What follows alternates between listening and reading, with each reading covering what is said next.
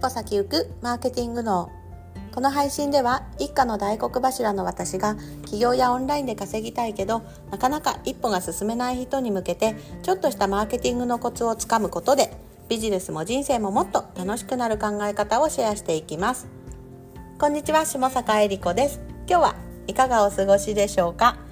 すいませんちょっと配信があの3日ぐらい空いてしまってねちょっと気にはなっていたんですけど申し訳ありません。はい。というのもあの実はですね今クアラルンプールに来ております。はい。突然なんですけれども。はい。えっ、ー、とななんて言うんでしょう。なので今日今日のねテーマは特にないんですけれどもまああのいろいろね視野を広げるっていう観点でちょっとお話はできるかなというふうに思うのでちょっと久々の収録をしております。はいまあなんでね我が家が今日クアラルンプールに来たのかっていうと、まあ、一つはなんか起業家がね結構こぞってここに移住するんですよね。ななななんでしょうねあのなんでかなみたいな ふうに思ったのでやっぱそういうのってあのネットでね調べただけでは分かんないこととかいっぱいあってでうん全部そうなんですけれども今インターネットでねすごく便利な時代ではあるんですけれどもでもやっぱりこうインターネットで見ただけよりも現場にね現地に行って見る方が本当になんか100倍わかるというか百聞は一見にしかずっていうねことわざもある通りやっぱりこう実際に見て見るのが早いですね。はい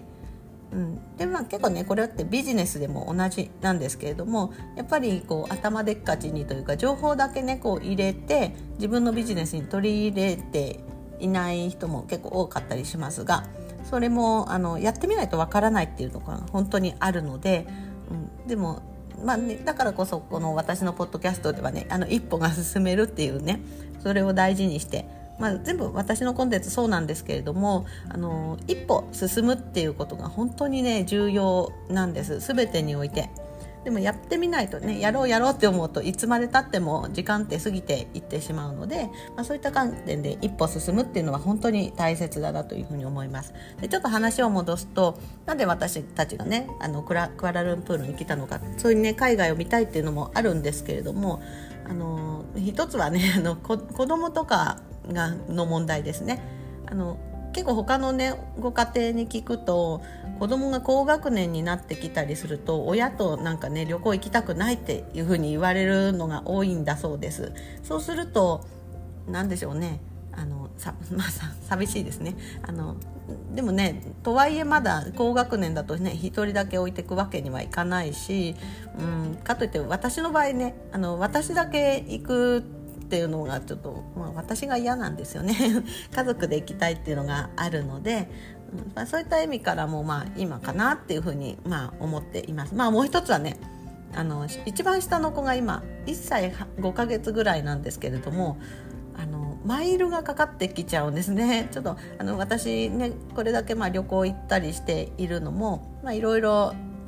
飛行機のお得技とかをね駆使していろいろ知あの知ってやっているんですけれどもそういった意味で一番下の子が結構の制限がかかってくるっていうのがあります。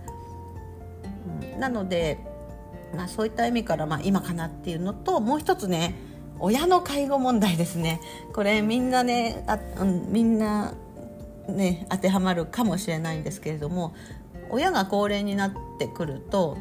年齢的なものねあってで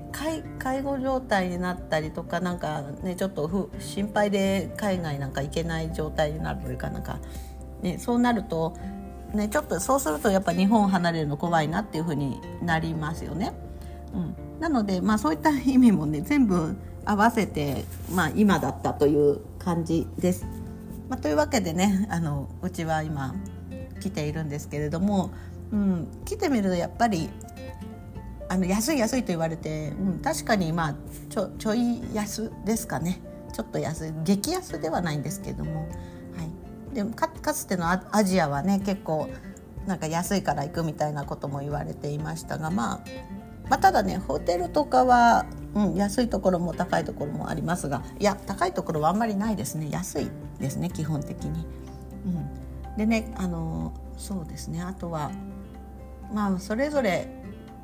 のここの国の方っていろんな人種が混ざってるんですよね。なんかインド系の人もいればなんかあの中国系の人もいればみたいな感じで本当にいろんな多国籍っていう風にねあのタクシーのドライバーさんが教えてくれましたけれども本当いろんな人種がやっぱり混ざっているっていうところで、うん、やっぱりなんか日本人の子供はおとなしいなっていう風に思います。でもなんかうちの子とかがねやっぱりルールルールをね守るのはすごいいいことなんですけどルールをねあのしっかり守って例えばプールを利用していたんですけれども、まあ、他の子はねなんか飛び込みダメって書いてあるけどもう思いっきり飛び込むみたいなねあの そうそういうとこからも結構なんかいろいろなんか違うなっていうふうに思います。ま、だから結構マレーシアにね親子留学とか留学する人とかもいるんですけどもそういった意味でもしここでねうちの子たちがちょっと来たら揉まれるんだろうなっていうふうに 思いました。はいまあそうですね、やっぱり来てみてねいろんなまあ日本だとね飛び込んじゃダメなところでなんかありえないみたいに 思うかもしれないけど結構向こう寛容で、まあ、ルールはルールだとは思うんですけれどもあのそうですね。飛び込んじゃうみたいな感じでした。はい、はい、そうですね。あとはそうですね。食べ物はうんなんかそうですね。食べ物今ホテルに2つ目なんですけれども最初のホテルでは結構あのラグジュアリーとか高級なところの部類に入るのでなんかどれも美味しかったんですけど今度ここですね。本当にあの多国籍すぎてあのおいなんかこれ美味しいの？っていうのも入っててでも美味しいって思う方もいらっしゃるんだろうなっていうふうに思います。うん、例えるならば例えば私たち日本食をね好むのでなんか例えば醤油とかね全く臭くないじゃないですか。でもそれね海外の人からすると臭いって言われたりするみたいですけどもそれと同じようなことがなんかここに来て体感しております。なんかちょっとインド系のなんかね独特の匂いだとか、まあ、それはね台湾に行った時もあったんですけれどもまあそういったところでなんか本当に世界を知るっていうところですねはい。まあ、なのでね子どもたちにもなんか日本だけでなくあの世界をちょっと見てもらって、まあ、世界見るとねいかに日本がいいかまた気づくんですけれども、まあ、そういったところも教えながらですねあとは英語に関してはちょっとずつね耳が慣れてきたようで子どももねなんか英語にトライしてなんか自分が欲しいアイスキャンディーをねあの自分の口でアイスキャンディー欲しいですって言ってもらってきたりとかねそういった成長が見られました。はいはいというわけでなんか久しぶりのポッドキャストになりましたがあのまたもう少しだけいるのであの現地のねなんか新しい情報みたいなこともちょっとヒントでお伝えできできたらなというふうに思っております。はい。それでは今日も久々に聞いていただいてありがとうございます。また配信していきますので気に入っていただいたらフォローしていただけると嬉しいです。それではまたお会いしましょう。あ、また明日。バイバイ。